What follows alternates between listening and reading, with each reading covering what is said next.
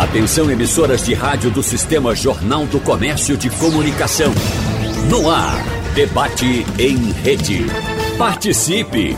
Rádio Jornal na internet. w w w ponto rádio jornal ponto com ponto b r.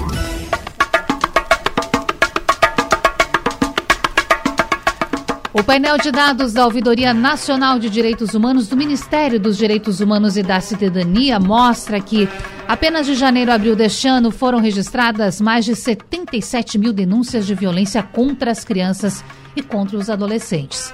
Aqui no estado, os atos criminosos contra esse público aparecem. Em primeiro lugar, são pelo menos duas mil e seiscentas denúncias e violações confirmadas, somando mais de quinze mil casos. Em todo o país acontece a campanha Maio Laranja, que visa realizar ações efetivas de combate ao abuso e à exploração sexual de crianças e adolescentes. E hoje é o dia para a gente falar sobre isso, alertar você, falar sobre quais são as violências que podem ser praticadas contra as crianças e os adolescentes. E, é claro, falar sobre canais de denúncia, para que você, pai, mãe ou mesmo responsável por esse menor, fique atento ao que está acontecendo. E esse é o tema do debate de hoje, aqui da Supermanhã da Rádio Jornal. Eu tenho a honra de chamar os nossos convidados, começar pela doutora Aline Rochelas, ela que é promotora de justiça e coordenadora do Centro de Apoio Operacional de Defesa da Infância e Juventude do Ministério Público de Pernambuco. Doutora, é um prazer recebê-la aqui no nosso debate. Bom dia. Obrigada, bom dia. Bom dia também a Jane e ao colega Nóbrega também, que somos... É... parceiros, né? Na verdade, todos nós integramos aí o Sistema de Garantia de Direitos da Criança e do Adolescente. Acho que temos todos a mesma pauta. E se não existir essa parceria, gente, acho que é impossível, de fato, se avançar e conseguir fazer política pública e fazer as le- a lei valer, a legislação em vigor, o Estatuto da Criança e do Adolescente valer para proteger esses menores. Bom, continuando aqui na nossa bancada, Geraldo Nóbrega, ele que é advogado e membro da Comissão do Direito da Criança e do Adolescente da O A B, que é a Ordem dos Advogados do Brasil. Doutor, é um prazer também recebê-lo. Bom dia.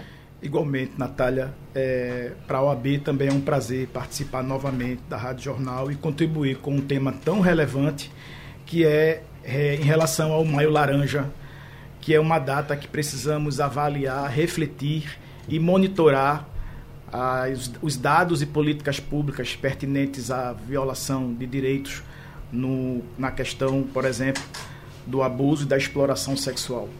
Importante. Jane Santos, fechando a nossa bancada, ela que é secretária executiva da Criança e de Juventude, vinculada à Secretaria Estadual de Desenvolvimento Social, Criança, Juventude e Prevenção à Violência e às Drogas. A gente vai ter muito para falar hoje, não é, Jane? Obrigada por aceitar o convite. Com certeza. Bom dia, Natália. Bom dia, ouvintes. Bom dia, colegas de minha bancada. É um prazer estar aqui, né? É um prazer tra- para tratar de um tema extremamente sensível e que é responsabilidade de todos. E a comunicação e essas trocas são fundamentais. E esse mês ele marca justamente essa...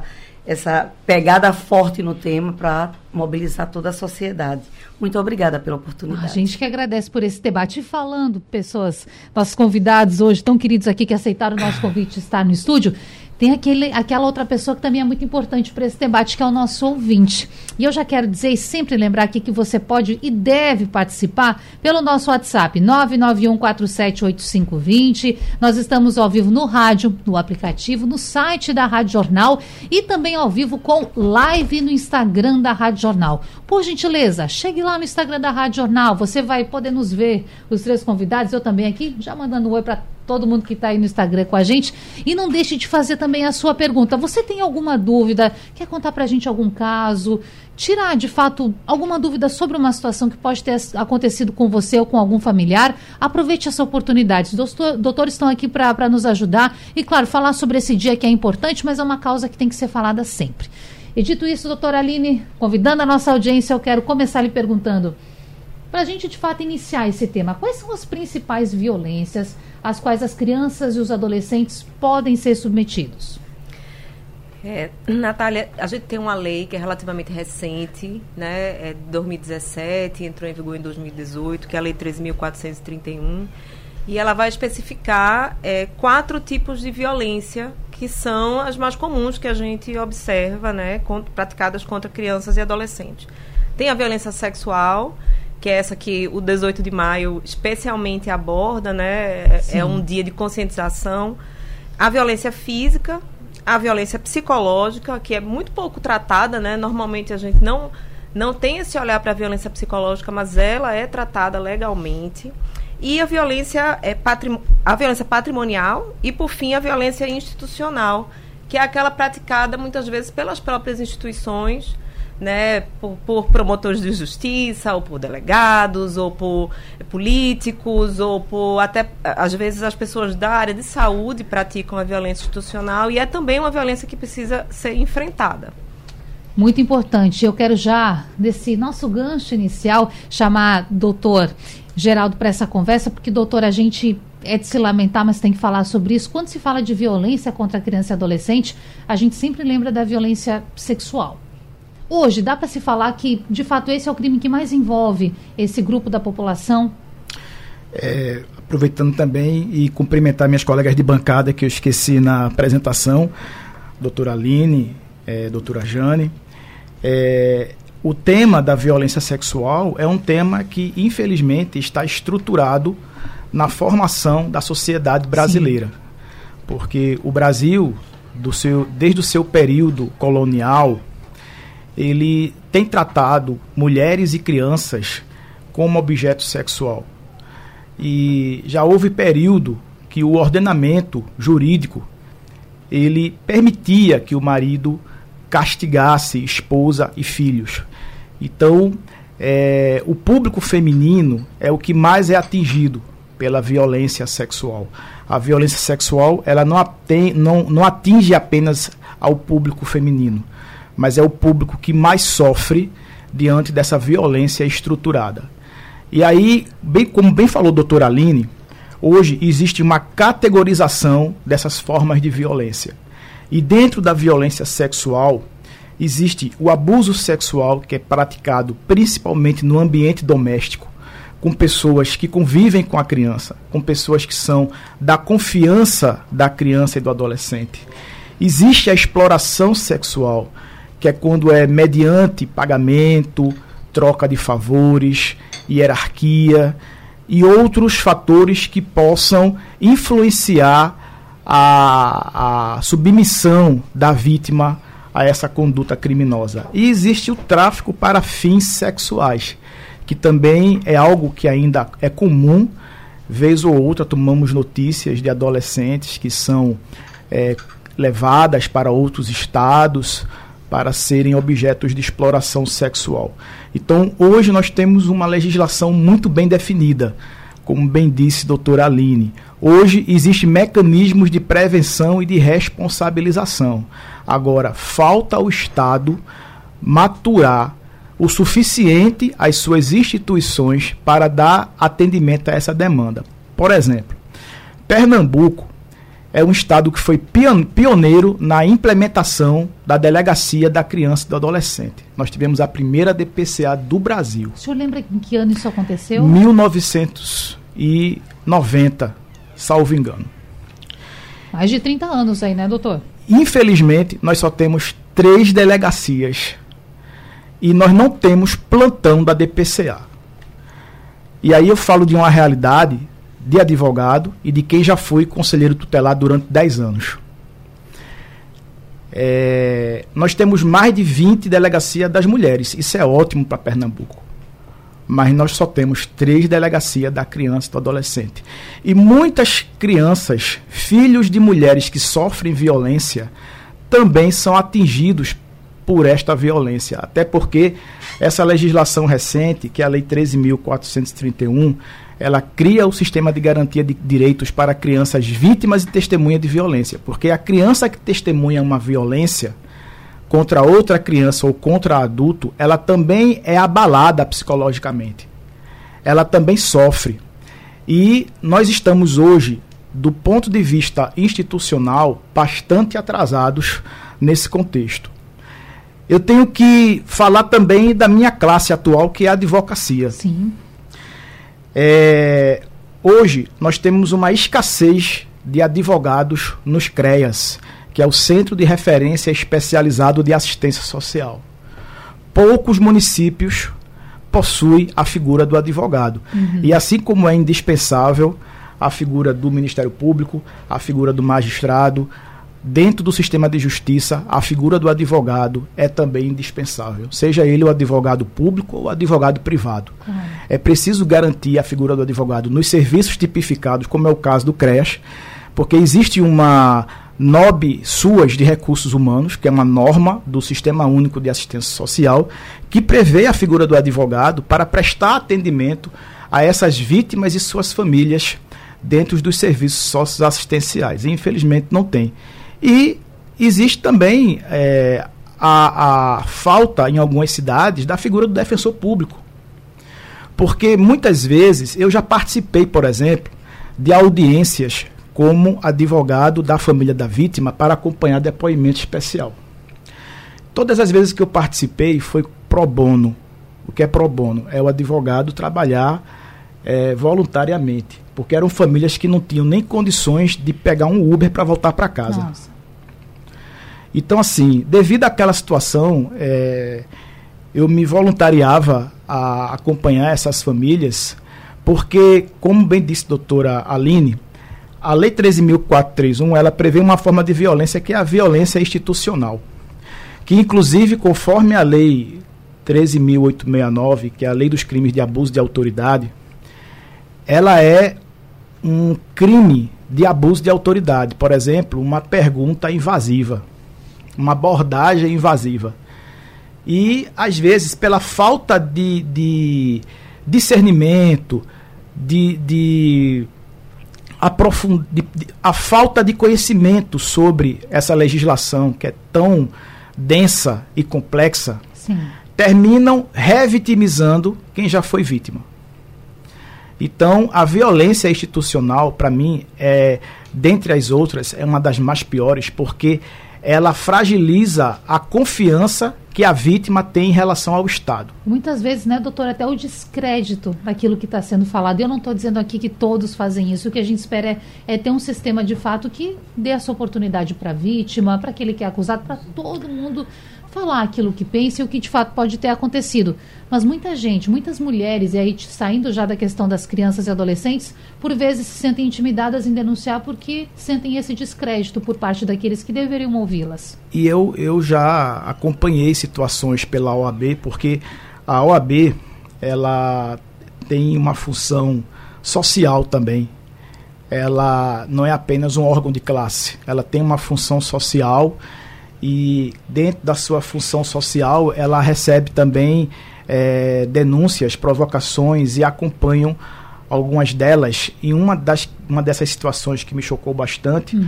foi uma vítima que sofreu um abuso é, coletivo. Nossa. E ela se sentia é, desacreditada do Estado, porque é, a começar que a sociedade queria culpabilizá-la pelo que aconteceu com ela, semelhante àquele episódio de Mariana Ferrer lá no, no, no sul do país. E segundo, porque ela não teve a resposta devida dos serviços. E aí precisa, nós, na época, mobilizamos organizações da sociedade civil, mobilizamos o Ministério Público, mobilizamos a Polícia Judiciária, para ela ter a devida atenção. Porque já é difícil você encorajar uma vítima de abuso sexual, de, de exploração sexual, a denunciar. Sim. Porque ainda existe o descrédito nas instituições. E, é, segundo, é difícil muitas vezes você proteger. Nós temos uma legislação bastante avançada. Nós temos instituições sérias, mas precisamos ainda maturar o funcionamento dessas instituições. Perfeito. Eu fiquei curiosa só para uma questão que talvez o ouvinte esteja pensando também, doutor, que é sobre as delegacias especializadas. O senhor fala que existem três no Estado. São todas na região metropolitana ou tem alguma no interior? É, a de Recife, que é a primeira. Hum. Nós temos delegacia especializada em Jaboatão e na cidade do Paulista. Pronto, então falta no interior também esse atendimento bastante, mais especializado. Bastante. E aí não adianta apenas ter a delegacia. Tem que ter a delegacia com profissionais qualificados, com profissionais motivados, porque às vezes você tem um profissional que não acredita nem naquela legislação que ele opera. E dentro desse nosso universo das infâncias, que nós já é, partilhamos há bastante tempo, as pessoas que trabalham, elas estão lá porque acreditam na, no, no, na legislação que defendem. Eu, por exemplo, eu não conheço profissionais de, do nosso universo que não acreditem na proteção integral, que é a nossa doutrina que hoje vigora a partir do Estatuto da Criança e do Adolescente. O que é isso, doutor? Explica pra gente. É porque antes existia a doutrina menorista, hum. que era a doutrina do Código de Menores, que culpava o menor, entre aspas, pelo que acontecia com ele. E aí, o filósofo grego Aristóteles, ele dizia sempre que não adiantava o Estado criar normas sem trabalhar o princípio ético das pessoas. Nós mudamos a lei, mas a população ela ainda tem o pensamento menorista. E precisamos trabalhar esse pensamento para, de fato, atingir a proteção integral, que é aquela proteção feita por todos e todas para todas as crianças e adolescentes. Por isso que a Constituição, no artigo duzentos e vinte e sete, ele trouxe uma tríade, quando diz que é dever da família, da sociedade e do Estado. Ou seja, todos são corresponsáveis pela proteção e garantia dos direitos da criança e do adolescente. E aí vão surgir instituições, por exemplo, que têm a participação da sociedade, como é o caso do Conselho Tutelar. Sim. E de O N Gs também que fazem essa, esse papel fundamental. Exatamente. Né, e que ajudam muito. Gente, bom, inclusive dizer para o nosso ouvinte que a nossa, nosso espaço aqui é limitado, para a gente receber mais de três pessoas fica um tanto corrido, porque temos uma hora apenas para conversar.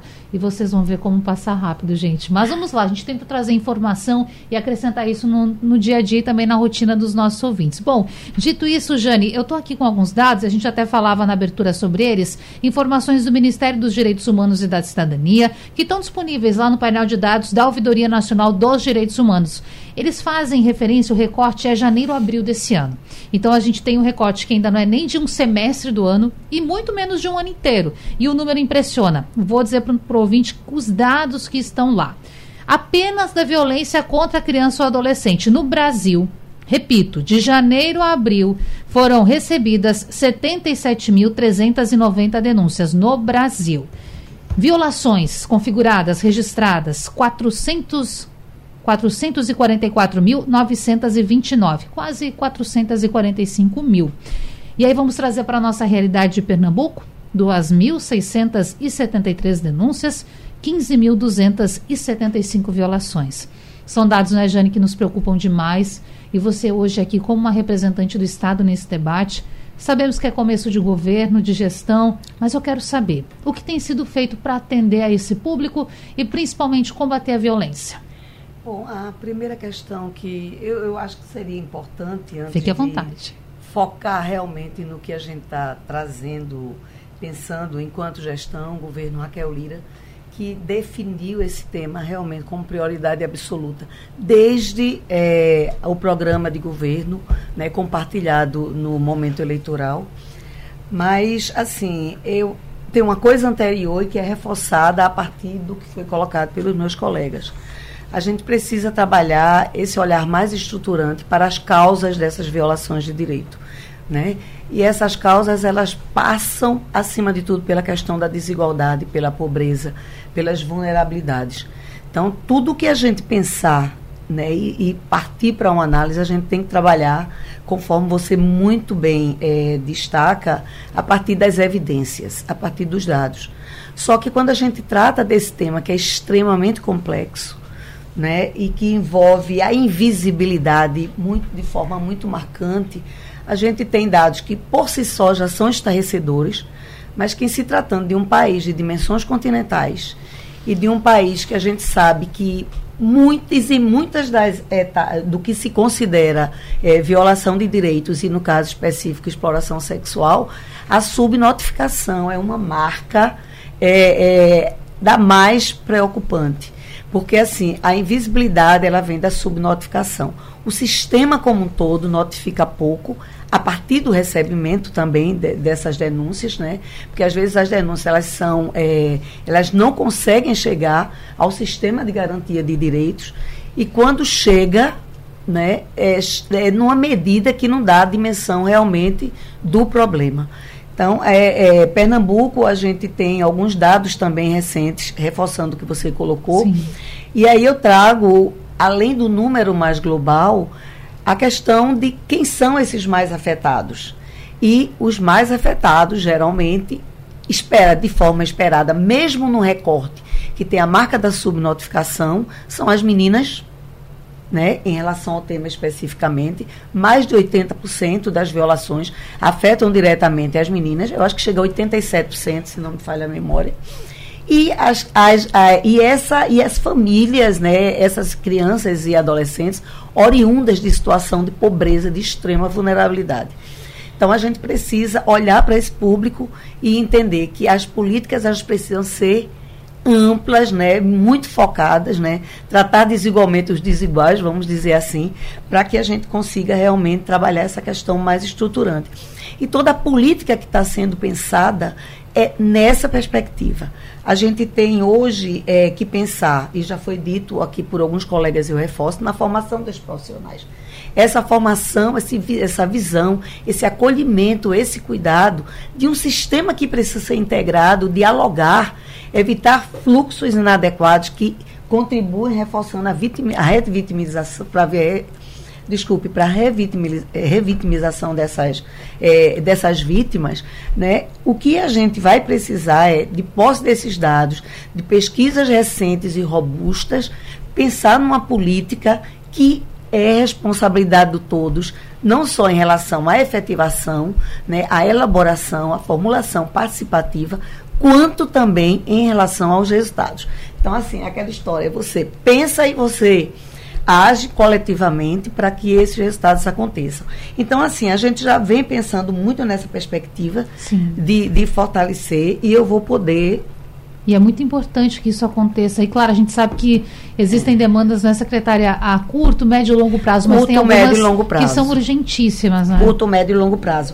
Eu acho que, assim, é, o, com esse tema que eu já uhum. reforço, é prioridade de governo, né? A gente hoje tem na Secretaria de Desenvolvimento Social, Criança, Juventude e Prevenção é, a Violências e Drogas, a gente tem a, a primeira grande missão nossa é liderar, junto com o Conselho Estadual de Direito da Criança e do Adolescente e com o Conselho Estadual de Assistência Social, né, e a sociedade civil amplamente, parceiros nacionais, internacionais, universidades, né, e tudo mais, é a elaboração do plano decenal, né, para é, é, o enfrentamento das violências sexual, da violência sexual comercial contra crianças e adolescentes de Pernambuco.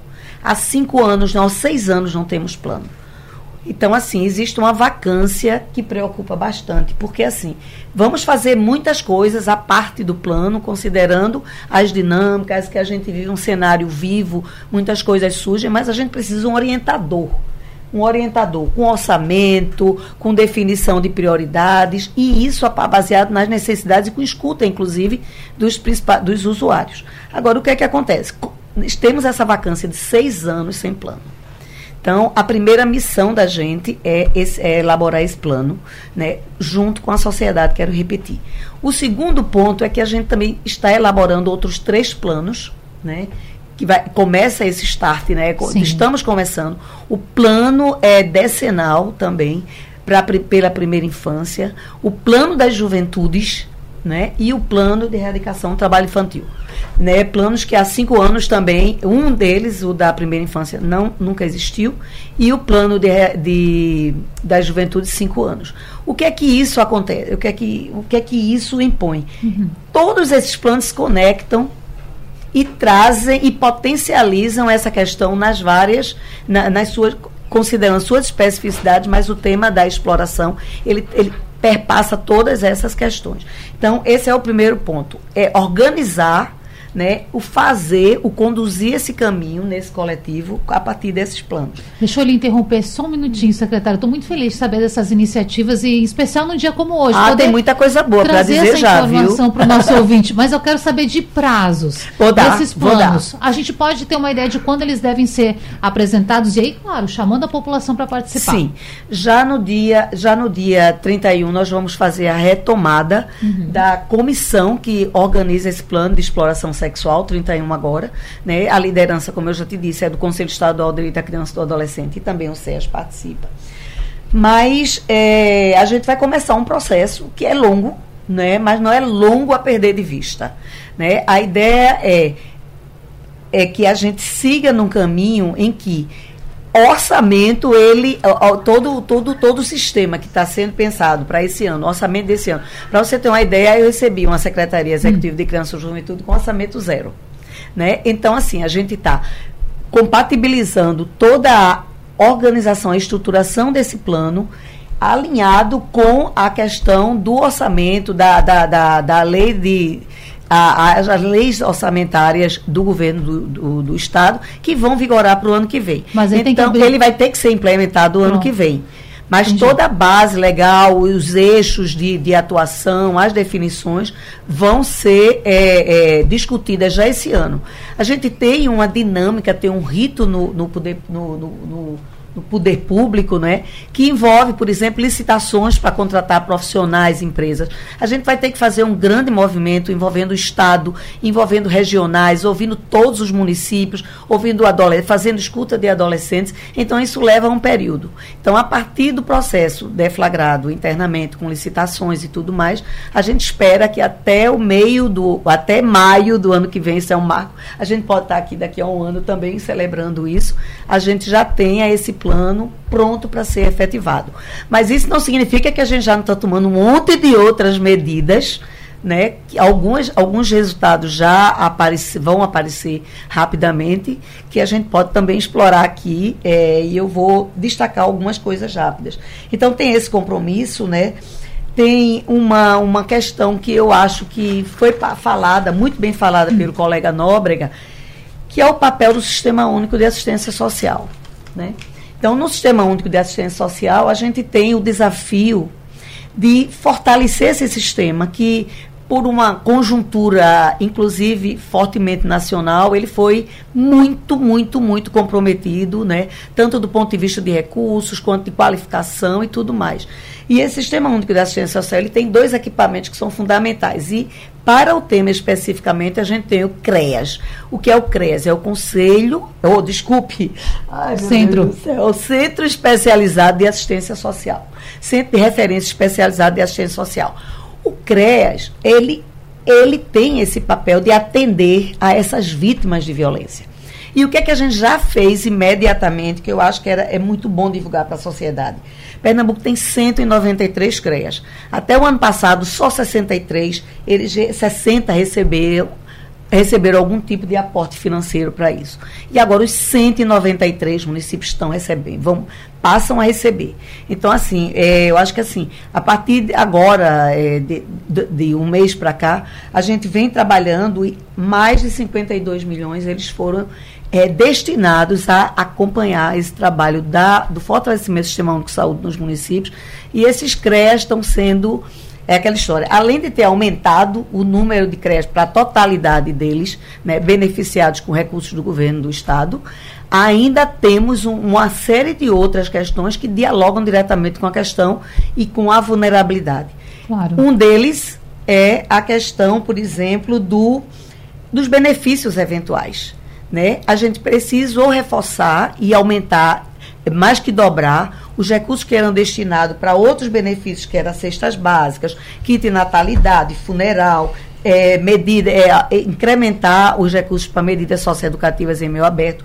E isso tudo, ele... É, É, melhorar a questão da segurança alimentar e nutricional. Então, tudo isso dialoga também com, com essa questão.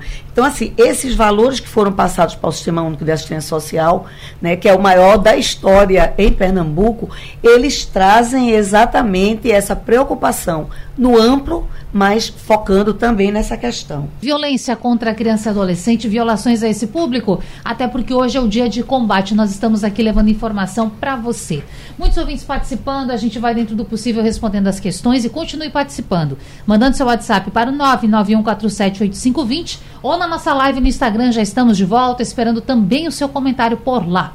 Doutora Aline, nós ouvimos agora a Jane falando sobre diversas iniciativas que o Estado está adotando, está fazendo para conseguir combater de fato essa violência. Agora, o Ministério Público tem um papel muito importante também. E eu digo também mais uma informação aqui, um papel inclusive fiscalizador dessas ações. Como é o trabalho do M P nesse sentido? Natália, o papel do M P é bem amplo, uhum. né, bem diversificado. É, a gente não atua só na fiscalização dessas ações. Né? A gente atua na própria responsabilização da parte agressora. Então, a gente propõe as ações criminais. O Ministério Público, só o Ministério Público pode propor as ações criminais nesses casos, né, de violência contra criança e adolescente. Fora isso, a gente trabalha com o controle da atividade policial também, na proteção da vítima, então propondo é, medidas de urgência, propondo ações que protejam as vítimas nesse caso.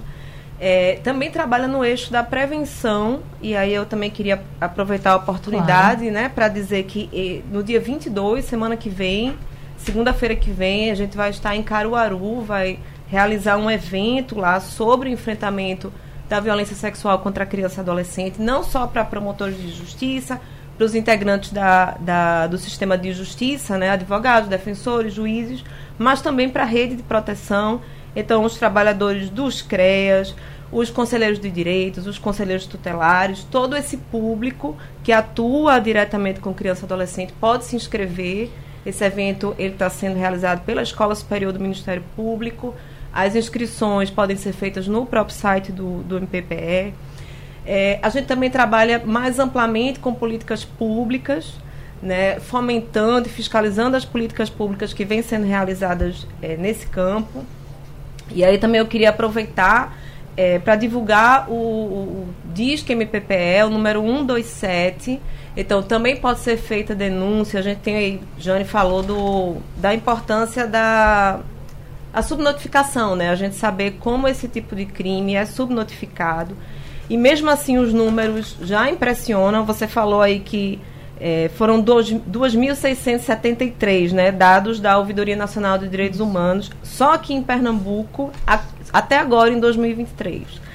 Tem um outro dado que eu relacionei com esse, eu coloquei lá no painel deles uns filtros. Sim. E aí a gente observou que do, desse total de dois mil seiscentos e setenta e três, dois mil quatrocentos e doze tiveram as vítimas, né, com relação de parentesco ou de confiança com a pessoa que abusou, que agrediu essa criança. Então, a gente vê como realmente prepondera, né, esse tipo de crime, esse tipo de agressão, né, de violação de direito dentro de casa. Não necessariamente por família, mas pessoas de confiança. É. São amigos da família, são tios, também são avós, são vizinhos, são pessoas... É, professores, enfim, pe- é, pessoas em quem a criança confia, né? Esse dado, ele bate com o dado é, que o Fórum Brasileiro de Segurança Pública publicou em dois mil e vinte e dois. E lá é, eles chegaram à conclusão de que oitenta e dois vírgula cinco por cento dos casos a parte autora é conhecida da vítima. Então, a gente tem esse reflexo também no cenário nacional. É, ainda para falar um pouquinho do M P, eu queria também divulgar uma cartilha que a gente tem para o público em geral. Essa cartilha, eu trouxe aqui o cartaz da cartilha para deixar aqui com vocês, claro, onde tem o Q R Code, pode acessar diretamente, mas qualquer ouvinte, qualquer pessoa pode acessar essa cartilha gratuitamente no site do Ministério Público de Pernambuco, m p p e ponto m p ponto b r, e ela tem justamente esse viés da prevenção, né, e do que a rede pode fazer, o que os profissionais podem fazer quando recebem a notícia, né, uma revelação espontânea é, da violação de direito. E um outro ponto que eu queria trazer aqui, a gente claro. falou, né, dos tipos de violência, é, e a gente precisa dizer, até para conscientizar a população, de que essas violências elas não acontecem necessariamente de forma presencial. Né? Hoje em dia a gente tem, está enfrentando um problema muito sério dessa violência em meio digital, né, que é, é um campo novo, eu acho, para a sociedade como um todo, não só no Brasil, mas no mundo todo. E a gente também tem que ficar atento, os pais, os responsáveis precisam ficar atentos, porque é, as crianças podem estar sofrendo qualquer desses tipos de violência através do meio digital. É, ent- isso só reforça... a nosso, a nosso entender, o papel da prevenção. E que é um papel, essa nossa campanha é, unificada, o Ministério Público Brasileiro, todos os estados estão engajados numa campanha chamada É Problema Nosso Sim, tem um selinho, é, também está disponível nas redes sociais do M P P E, quem quiser replicar, quem quiser dar uma olhada, mas reforça também o papel que nós todos temos com a prevenção e com a educação para evitar esse tipo de violação de direitos. E só para finalizar, eu queria lembrar à população que todos também temos dever de comunicação. E agora, desde o ano passado, com a Lei Henri Borel, é, aquela pessoa que toma conhecimento que ocorreu um, um crime contra a criança e adolescente e não toma providências em relação a isso, está cometendo um crime. Importante então, isso, doutor. Isso. Então, todos temos o dever legal, todos nós, independente de nossa área de atuação, Ao, ao sermos comunicados de que ocorreu um crime contra a criança e adolescente, a gente tem obrigação de procurar as autoridades para fazer uma denúncia. Então, reforçando o canal do Ministério Público, número um dois sete, também a página do Ministério Público, que é possível fazer uma denúncia lá, inclusive de forma anônima, e essa denúncia será encaminhada ao promotor ou promotora de justiça de sua cidade para as providências. Eu quero entender mesmo esse fluxo, doutor, porque a pessoa que está em casa pode estar pensando assim: quem eu procuro agora? O que eu faço? É. Talvez não tenha acesso à internet tão facilitado. Eu vou primeiro à delegacia. Tem tipos diferentes de registro para esse crime no ambiente virtual, para o crime presencial. Quando é só uma suspeita, quando eu sei que já aconteceu, no caso de um abuso, de um estupro, aí tem as tipificações diferenciadas que a gente pode explicar também. Para onde esse ouvinte vai? O que ele faz? Exatamente. E aí existem vários canais de denúncia. Tanto os canais do governo federal, como, por exemplo, o Disque Direitos Humanos, que foi popularmente conhecido como Disque cem, onde qualquer pessoa pode, de um orelhão, de qualquer telefone, fazer uma notícia anonimamente. E essa notícia, ela é imediatamente encaminhada para o Conselho Tutelar, para a Segurança Pública e para o Ministério Público. Inclusive, a Lei treze mil quatrocentos e trinta e um, ela normatizou esse canal de denúncia. E a Lei quatorze mil trezentos e quarenta e quatro, que é a Lei Henri Borel, ela institucionalizou tanto a denúncia como também o, o registro das notificações, que isso é importante. Porque quando a gente fala, por exemplo, em dados, a gente tem que partir do pressuposto que esses dados sempre são subnotificados. Ou seja, a gente tem que imaginar um número bem além do registro oficial, porque muitas situações não são notificadas. E existe também uma disparidade de dados. Muitas vezes os dados da saúde não batem com os dados da, da segurança pública, não batem com os dados do Conselho Tutelar, e a gente precisa fazer um esforço. E aí é, uma import- é muito importante a fala da secretária Jane, e aí eu compreendo a governadora Raquel Lira, ela fez uma, fez uma grande gestão como secretária da Criança, e é uma pessoa muito sensível ao tema, porque a gente precisa institucionalizar esses fluxos. A lei, ela prevê a atuação dos serviços, que devem ser de maneira integrada, emergencial e célere. Então, a gente tem que pensar o seguinte, que os serviços não podem burocratizar em excesso. Eles não podem retardar o atendimento, porque a primazia de prioridade, ela pressupõe que o atendimento ele tem que ser emergencial. Os serviços vão fazer os seus papéis que foram previamente instituídos e vão comunicar, vão provocar outras instituições. E aí é a importância da gente ter esse registro, da gente ter esses dados, da gente não permitir, por exemplo, que um atendimento, uma situação fique solta. Sim. E é, essa questão dos planos, elas, elas passam por uma própria orientação do Decreto nove mil seiscentos e três, que é o decreto que regulamenta a Lei treze mil quatrocentos e trinta e um. Esse decreto, ele prevê a criação de um comitê de monitoramento de políticas públicas, que deve funcionar no âmbito dos conselhos de direitos. E hoje Pernambuco tem esse comitê? Tem, tanto Pernambuco tem, como Recife tem também um comitê local. E esse comitê, ele vai permanentemente avaliar essas políticas, reunir esses dados, estabelecer esses fluxos, porque os fluxos, eles já são criados por lei. A lei, ela prevê, por exemplo, que no atendimento à criança vítima de violência, tem que ser priorizado a saúde e a produção de prova. Então, os outros serviços são também importantes, e eles vão funcionar concomitantemente. Por que eu chamo a atenção disso? Hum. Porque tem uma ideia de parte do Estado que o atendimento à criança tem que ser um atendimento como naquele estilo fordista, o fordismo. Porque o fordismo, ele por exemplo, na, no processo de fabricação do veículo, o veículo entrava numa esteira e cada departamento fazia, série, né? fazia série, o seu trabalho em série. O atendimento à criança, ele é de maneira emergencial. Eu não tenho que esperar, por exemplo, que o CRAS atende para iniciar uma investigação, para fazer uma persecução a um agente violador. É, a gente precisa ter os serviços funcionando plenamente e efetivamente. O que a secretária trouxe em relação ao CRAS é uma realidade que precisa ser é, evidenciada. Por quê? Porque os serviços de assistência social, eles tiveram uma redução de recursos pela comissão tripartite. O que é isso? O Sistema Único de Assistência Social, ele recebe recurso da União, dos Estados e tem recurso do próprio município. Só que esse recurso da União, ele foi contingenciado, não é isso, secretário? Contingenciado, exatamente. Anualmente. E aí o dinheiro começou a ser escasso e o investimento em profissionais também. Por isso que hoje algumas cidades não têm todos os profissionais. Sim. Ou tem um número baixo de profissionais? Ou tem um número baixo. Ou, ou, por exemplo, como eu citei, não tem a figura do advogado. Pronto. Então, é preciso chamar atenção para esse detalhe. Outra questão é que muitos desses profissionais não são concursados, são terceirizados. E aí o que acontece? É quando muda o prefeito, mudam todos os profissionais. Isso é uma precariedade. A equipe é transitória. É. A equipe que deveria ser permanente, ela é transitória. Isso fragiliza muito o Sistema Único de Assistência Social. E a gente sabe da importância, né, doutor, interrompendo, da criação de vínculos, por exemplo, com o CRAS, com as famílias, conhecer a realidade, visitar a casa, isso é fundamental para saber do que se passa. Exatamente, e, e é uma política de Estado, porque existe uma diferenciação da política de Estado da política de governo.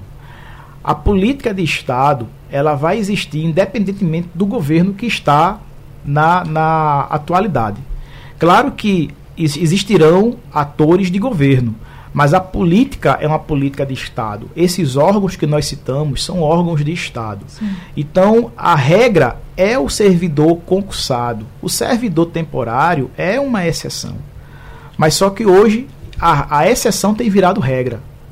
E isso é algo que precisamos combater, porque isso fragiliza o trabalho na ponta. É, eu queria também aqui destacar, aproveitando já a minha fala, porque vamos ter um próximo bloco, é, a O A B tem feito um esforço para implementar a advocacia dativa. Existe uma comissão é, que hoje é presidida pela doutora Cristiane Antunes, que, através de um trabalho implementado também pelo nosso presidente, Fernando Ribeiro, vai começar a implementar a advocacia dativa, que é para justamente suprir a carência de advogado, de defensor público em algumas comarcas. Porque, como eu já citei, o advogado é indispensável à justiça.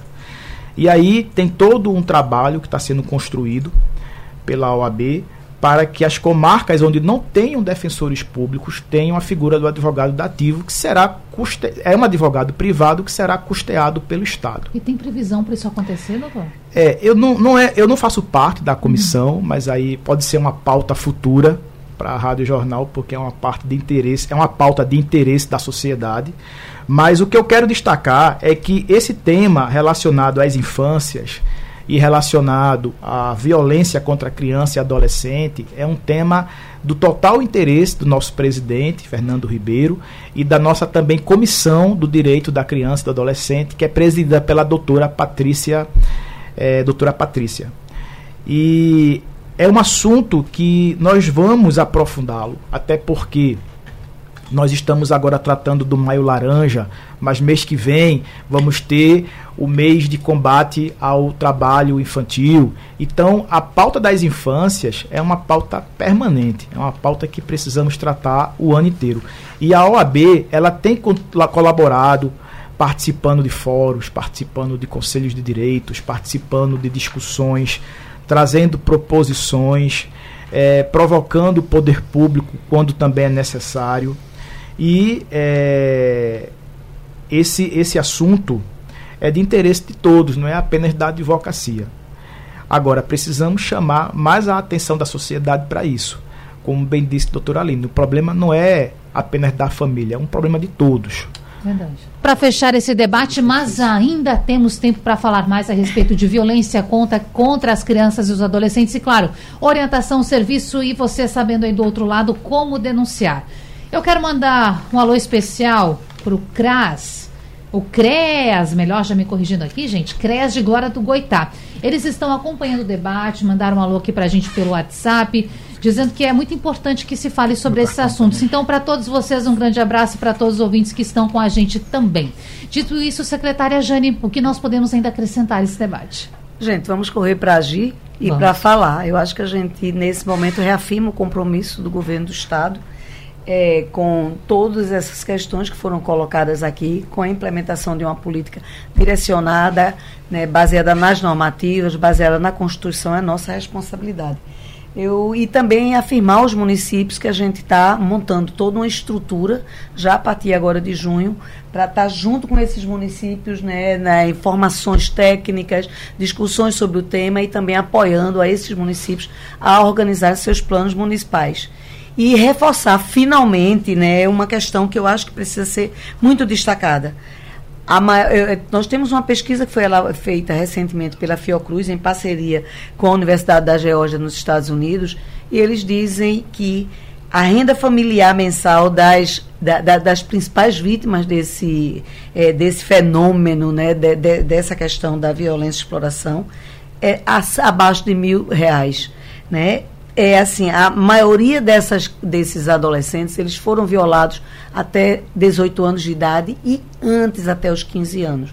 Então, assim, eu acho que tem questões que a gente precisa estar muito ligada, né? Principalmente, eu vou reforçar, precisamos de igual, é, é, reduzir as desigualdades para garantir justiça social em todos os níveis e nesse tema especificamente. Muito obrigada pela oportunidade. A gente que agradece. É uma fatia tão grande da população, é. né, doutor Geraldo, que recebe abaixo do mínimo, então, e não só para esse grupo social, mas para todos. Muita atenção com esse assunto.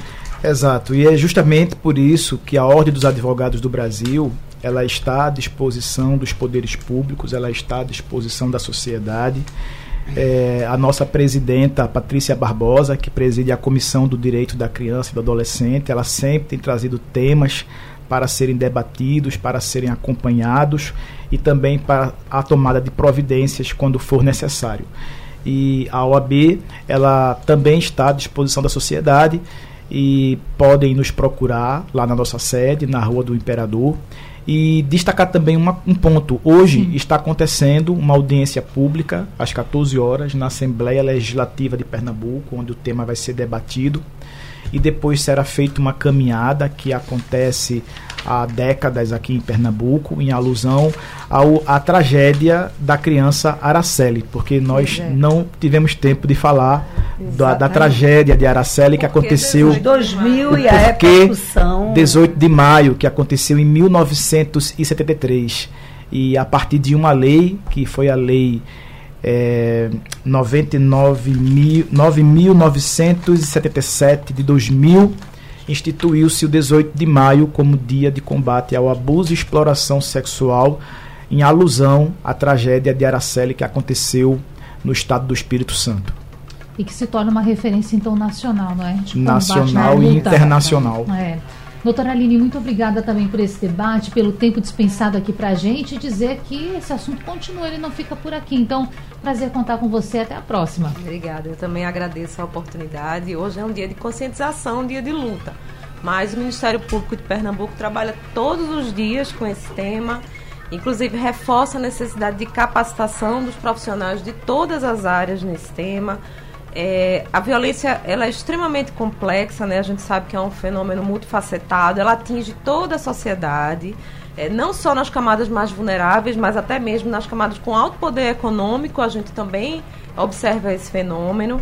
E é isso, eu queria disponibilizar ao Ministério Público, dizer para o ouvinte, é, sempre que necessário, procure a Promotoria de Justiça da sua cidade, nós estamos presentes em todos os municípios pernambucanos. E é isso, o Ministério Público reforça seu papel de defensor de toda a sociedade pernambucana. Foi um prazer, gente, ter vocês nesse debate. Eu reforço aqui que ele fica disponível na aba de podcasts da Rádio Jornal para você ouvir, reouvir e, claro, se engajar nessa luta. Reforçando também um dois sete, né, doutora? O número de telefone para fazer denúncias. E se a sociedade, nesse momento, participar ativamente, não deixar com que essas violências continuem acontecendo? A gente precisa estar junto nessa, né, secretária? Pois é, e a agenda Oxente Pernambuco, Faça Bonita contra a campanha de exploração sexual, né, que segue de vento em popa e vamos nos engajar. Sim, tá boa. Certo, a campanha está linda. Vamos Muito conferir obrigada. Também. Obrigada, gente, por esse debate. Para você que está aí, até amanhã. Sugestão ou comentário sobre o programa que você acaba de ouvir, envie para o nosso WhatsApp nove nove um quatro sete oito cinco dois zero.